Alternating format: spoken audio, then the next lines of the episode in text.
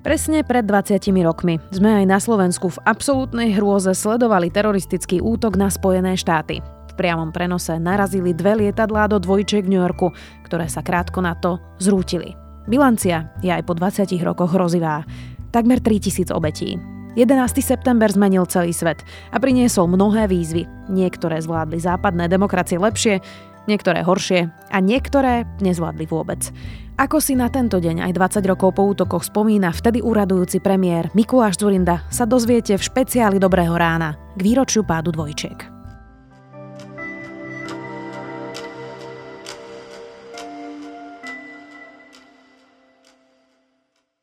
Pán Zurinda, kde ste boli, keď narazilo prvé lietadlo do dvojčiek? Ako si na to spomínate? No, spomínam si na to, ako keby to bolo včera, pretože do zahraničia na transoceánske lety sme samozrejme lietali vojenským špeciálom ruským alebo sovietským a ten vždy potreboval na Islande dotankovať. Takže v, približne v poludnešom čase som sedel v salóniku na letisku v Keflavíku, kým lietadlo dotankovalo. A keď som sa dvíhal z kresla, tak som s nejakým takým podivným pocitom sledoval obrazovku, kde v domácej islandštine som nerozumel, čo sa deje, ale videl som obrázky, ako aeroplán vráža do vysokých veží. Ako nenapadlo mi, nenapadlo mi, že sú to obrázky z New Yorku, ale potom v lietadle niekoľko hodín mi kapitán prišiel povedať, že nás odklonili z Otavy do Montrealu že sa niečo významné deje. Vtedy ešte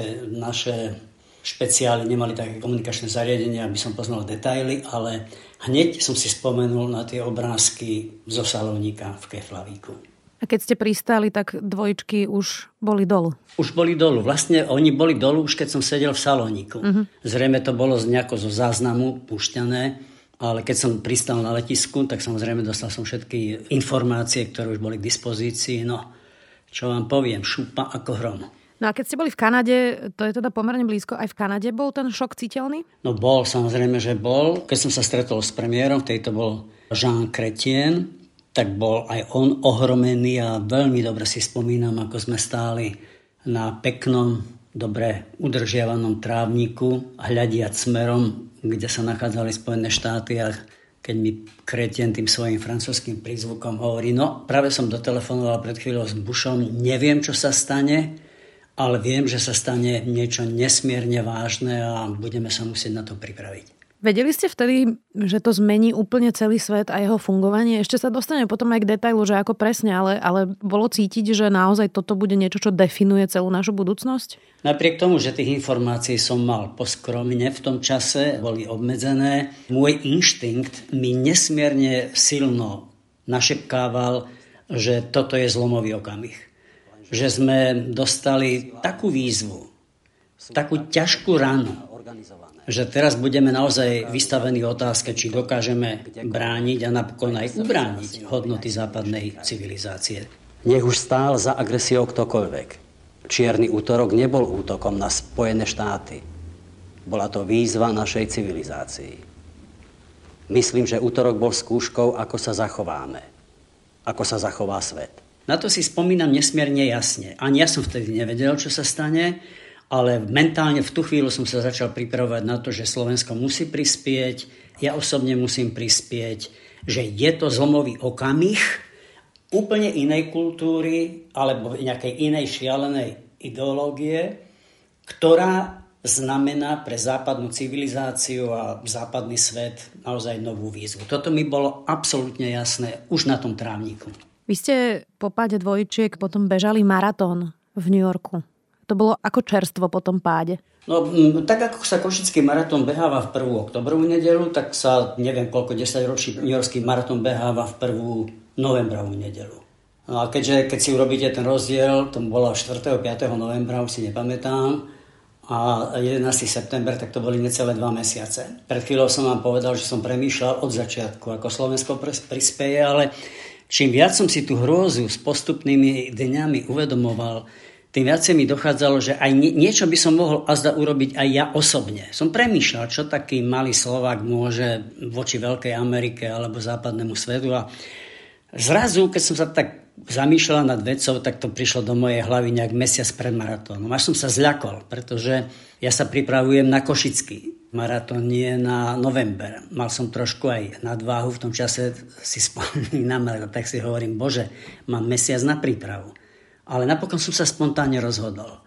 Budem sa solidarizovať. Urobím, čo môžem ja, Slovensko urobí, čo môže Slovensko, vláda príjme opatrenia, ktoré dokáže prijať Zabehnúť New Yorkský maratón bolo moje osobné rozhodnutie a musím vám po tých 20 rokoch povedať, že to bolo neobyčajne emotívnych 5 dní, ktoré som prežil v Amerike. Keď som nielen ten maratón zabehol, Američania ma varovali kamaráti, že pán premiér, ono nestačí len vybehnúť, ale už keď vybehnete, tak bude to treba aj dobehnúť.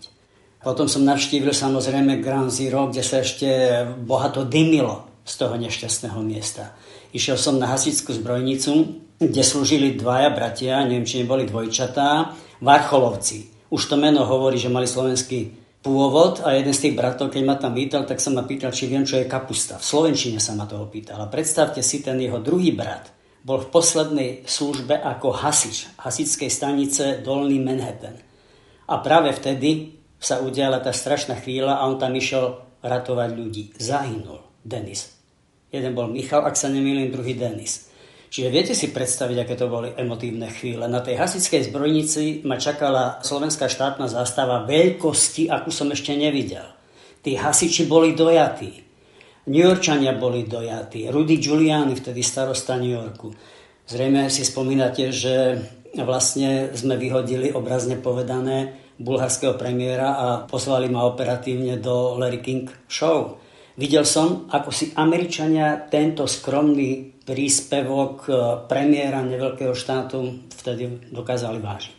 Ono to teda zmenilo naozaj celý svet. Vy ste teda popisovali, že sa to dalo už tušiť vlastne v tom momente. Ľudia sa začali báť, opatrenia na celom svete, budovy, letiska, celá bezpečnosť ako taká sa vlastne úplne redefinovala. Čo sú tie poučenia? Čo bolo príliš hysterické a čo bolo potrebné, ale dovtedy sme to nevedeli? Pre mňa to kľúčové poučenie vtedy, ale aj dnes, je to, že prosto nesmieme rezignovať na hard power. Uvedomoval som si, aká bohatá je Amerika. Vedel som, aký bohatý je západný svet. Ale rovnako som si uvedomoval, ako slabneme vojensky v Európe. V Amerike nie, ale v Európe áno. Videl som, ako vajatáme, keď Spojené štáty nás prizývali do operácií aj v Afganistane, aj v Iraku. Ten Irak nás rozčesol. Na jednej strane boli Nemci, Francúzi, na druhej boli Briti, Taliani, Španieli, Poliaci, Maďari, napokon aj Slováci. Vtedy som si uvedomoval, aké nebezpečné je pohodlie. Aké nebezpečné je presvedčenie, že väčšine bude svietiť slnko, tak ako tomu bolo povedzme 1. maja 2004, keď v Dubline sme oslavovali vstup Slovenska a 9 štátov do Európskej únie. A keď sa na tých 20 rokov pozerám, čo sa odohráva v našom susedstve. Aký agresívny sused sa stáva, vzdialenejší sused Európskej únie sa stáva Rusko, že to nie je už iba Krím, ale že si podmaňuje Bielorusko. Ten Blízky východ stále buble. Vieme, ako sa správa agresívne Čína. Stále hrozí Severná Kórea. Vlastne tých hrozieb nie je menej. Možno sú ešte vážnejšie, ako boli vtedy. A tak trošku som ponervózny z toho, ako keby sme sa nevedeli odhodlať v Európe, v Európskej únii, prijať opatrenia, aby sme boli pripravení, aby sme vedeli predchádzať, aby sme vedeli odstrašovať, aby sme potom neriešili iba dôsledky, ale aby sme vedeli predchádzať takýmto katastrofám. No a viete, bez rešpektu, bez odstrašenia, bez reálnej hard power, to znamená armády, bojaschopnej armády, európskej armády napokon. Jednak nebudeme dôstojným partnerom Spojeným štátom a jednak samozrejme nebudeme schopní reagovať na prípadné výzvy, ktoré budú padať na plecia Európy stále viac, pretože Spojené štáty sú busy najmä Čínou, najmä tým, čo sa odohráva v Čínskom mori alebo teda v Pacifiku. Toto je pre mňa kľúčové poučenie že akokoľvek bude vysoké HDP na hlavu, akokoľvek bude stúpať životná úroveň, prosto nesmieme rezignovať na obranu a na bezpečnosť. Pretože sa môže stať, že už potom nebudeme vládať adekvátne reagovať. Druhá vec je ale, ako sa tá hard power, ako to voláte, používa. Slovensko v čase, keď e, sa Američania rozhodli ísť do Afganistanu, nebolo ešte v NATO, hoci chcelo byť po období vlády Vladimíra Mečiara. My sme sa pridali. Keby sme to teraz bilancovali, v tom čase jasné, rozumiem, sa robia inak rozhodnutia, ale spätne, po 20 rokoch to nevyzerá veľmi ako úspešný príbeh, alebo sa milím? Pozrite sa, odpoviem vám podľa najlepšieho vedomia a svedomia a ako priateľ médií, nie nepriateľ médií. Ja sa obávam, že najmä média veľmi naskočili na takú progresivisticko-populistickú tézu, že Spojené štáty zaútočili na Irak na základe falošných informácií. Toto ma boli, keď počúvam, keď čítam, stala sa toho mantra, táto mantra zľudovela, tak ako to zvykne, keď médiá začnú jednotne alebo stále jednotnejšie nejakú mantru hrať. Viete, ja to takto nevidím. Ja to od začiatku vnímam, to, čo sa odohralo aj v Afganistane, aj v Iraku, v širších súvislostiach. Snažím sa tie širšie súvislosti vidieť, vnímať. Pred chvíľou som ich tak trošku popísal. Západný svet bol vystavený obrovskej výzve toho 11. septembra pred 20 rokmi. A ja sa nechcem rúhať, ani provokovať, ani maľovať, ani veštiť, ale uvedomujeme si, že boli teroristické ataky, ale neporovnateľne menšie s tým, čo sa odohralo 11. septembra v Amerike. Taká trošku kacírska, nepríjemná rečnícka otázka by mohla znieť, no vieme my dnes posúdiť alternatívu, čo by si bola tá Al-Qaida, možno neskôr islamský štát, alebo obaja dohromady a možno iné teroristické povzbudené hnutia, čo by si dovolili, keby Západ nebol reagoval adekvátne. Spomeňme si na Irak, lebo ten je takým najväčším terčom. Niekedy ma fascinuje, ako keď aj vysoko kvalifikovaní novinári zabúdajú, koľkokrát Organizácia spojených národov a jej bezpečnostná rada vyzývali Irak cez rezolúcie, aby naozaj otvoril tie laboratória alebo tie sklady. Hussein hral so Západom šialenú hru, ako provokoval, aký bol vulgárny, ako doslova politickými metódami, zatiaľ politickými, lebo iné som nemal možnosť bližšie posudzovať, vlastne vyvolával nenávisť k západnej civilizácii, k západnému svetu. To nebolo tak, viete, že Bush sa jednu noc vyspal zle a povedal, ideme na Irak. To, to treba vnímať povedzme od roku 1980, keď Irak zautočil na Irán a potom 1990, keď za pár hodín obsadil Kuwait a keď západný svet precitol a prvýkrát zistil, akú obrovskú armádu Saddam Hussein má.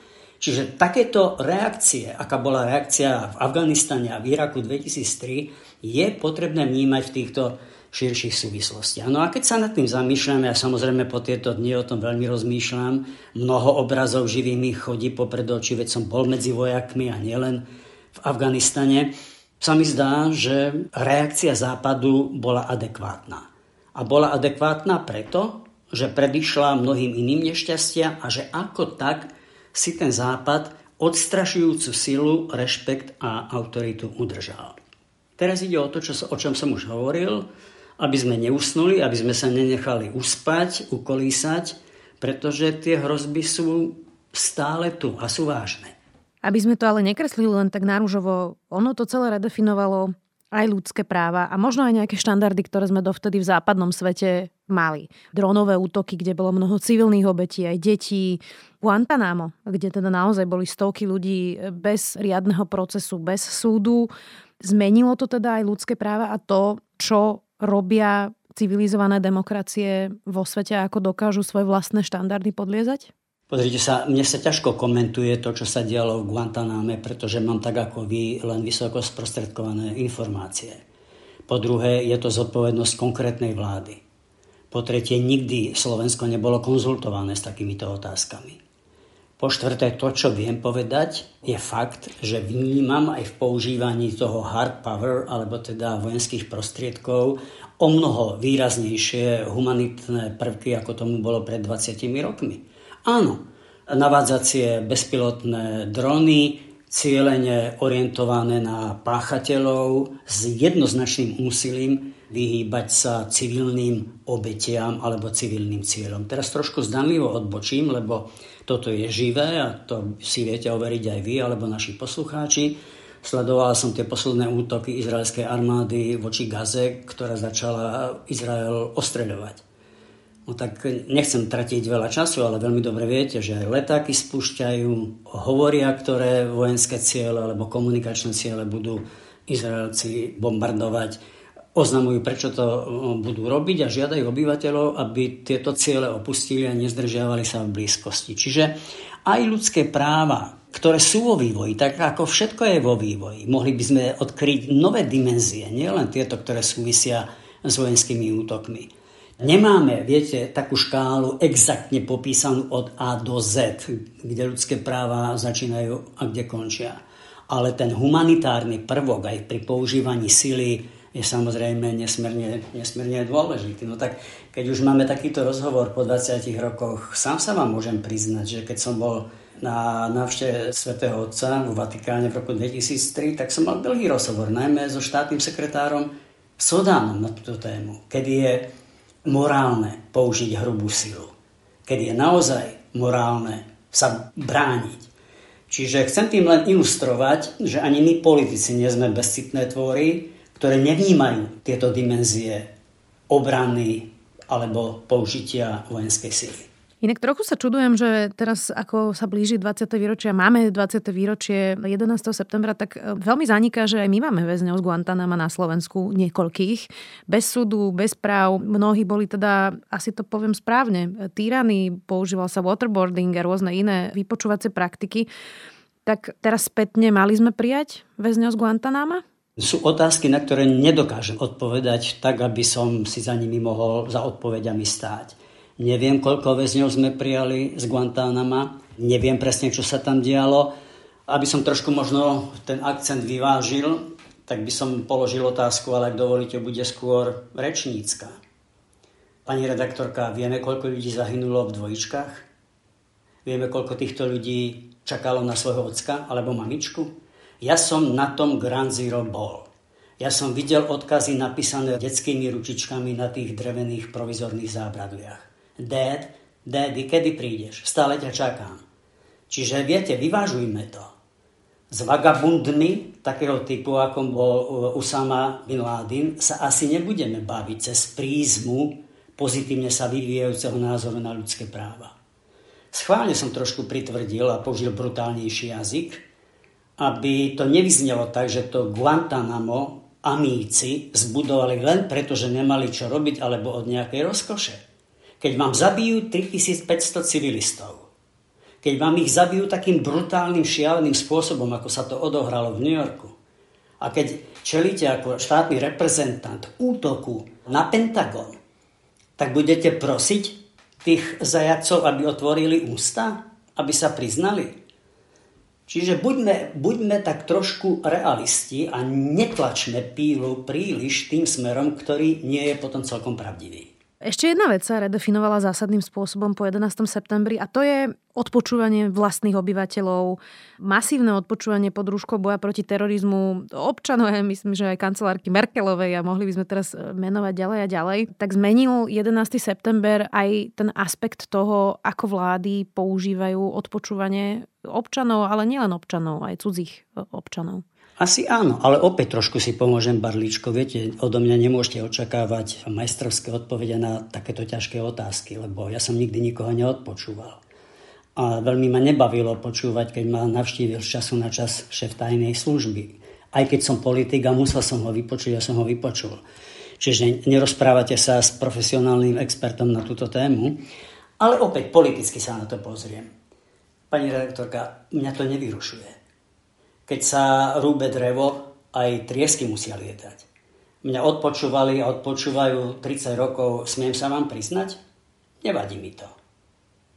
Viem, že ma odpočúvali, snažil som sa tomu porozumieť, prečo ma aj vlastná tajná služba odpočúva. Viem, že odpočúva aj tajná služba americká, amerického prezidenta. Ako ďaleko zašli aj voči zahraničiu, prečo si to dovolili voči pani Merkelovej, ako ona s tým naložila, či boli relatívne odôvodnené dôvody, to všetko ja neviem. Ale na vašu otázku, tak ako generálne by som odpovedal, že áno. To bola taká šupa ten september 11, to je taká hrozná výzva, výzva aj pre profesionálov, ktorí pôsobia v spravodajských inštitúciách, tajných službách, že vnímam tento aspekt v tom zmysle, že priniesol naozaj významné zmeny, vrátanie odpočúvania relevantných ľudí. Niekedy aj nerelevantných. Zrejme podľa všetkého aj nerelevantných, pretože platí to, čo som povedal a to som zažil. Ja párkrát som triesku z ruky vyťahoval. Keď sa naozaj štiepe, tak lietajú aj triesky. Pán Zurina, mám pre vás záverečnú otázku. Aj v kontexte toho, čo ste vlastne teraz hovorili, a ja budem teda diablov advokát. Vy ste povedali, že potrebovali sme hard power, aby sme dokázali ubrániť tie hodnoty západnej civilizácie. Ale podarilo sa nám to, keď vlastne po tej ceste 20 rokov, aj to, na základe čoho sme sa teraz rozprávali o porušovaní ľudských práv, aj toho, ako hovoríte, že keď sa rúbe drevo, lietajú triesky, Ubránili sme západnú civilizáciu, ktorá je postavená prosto na hodnotách slobody, dodržiavania ľudských práv a urobili sa po tej ceste teda aj zásadné chyby, tak um, Nestratili sme nejaký ten kurz práve na sever po tej ceste? Ja verím, že nie. Aj keď rozumiem vašej otázke, som svetkom mnohých diskusí na túto tému, ale domnievam sa, že nie. Dokonca mám niekedy taký pocit, že sa tá sloboda obmedzuje z úplne iných dôvodov. Z ideologických dôvodov. Že zrazu však uh, cancel culture sa nezrodil v Bratislave čo sa odohráva dnes na amerických univerzitách. Keď poviete slobodne svoj názor, no tak vás vyhodia za 24 hodín. Mňa trápi, že sa obmedzuje sloboda a gro západnej civilizácie z úplne inej strany, pani redaktorka. Ten rozmer, ktorý ste odkryli vy, ja nezaznávam. A z veľkej časti máte zrejme pravdu. A tam by som povedal, no tak hľadajme prešľapy, ja verím, že Merkel si to, Merkelová si to vydiskutovala s Bidenom, alebo ešte predtým s Trumpom, s tým asi nie, ale s Bidenom možno áno. Eliminujme chyby, poučme sa, vyvarujme sa, nech je tých triesok pri štiepaní čo najmenej. Ale keď ste otvorili túto dimenziu slobody ako, ako princípu západnej civilizácie, ja som znepokojený z úplne iných pohľadov.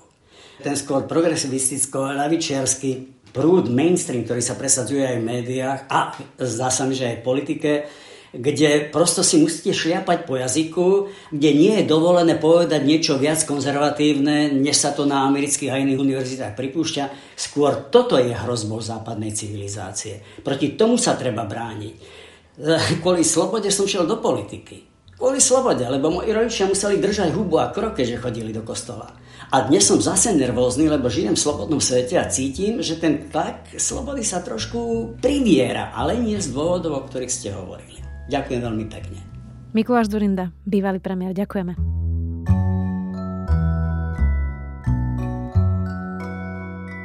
Počúvali ste špeciál Dobrého rána k výročiu pádu dvojčiek. Hosťom bol ex-premiér Mikuláš Zurinda.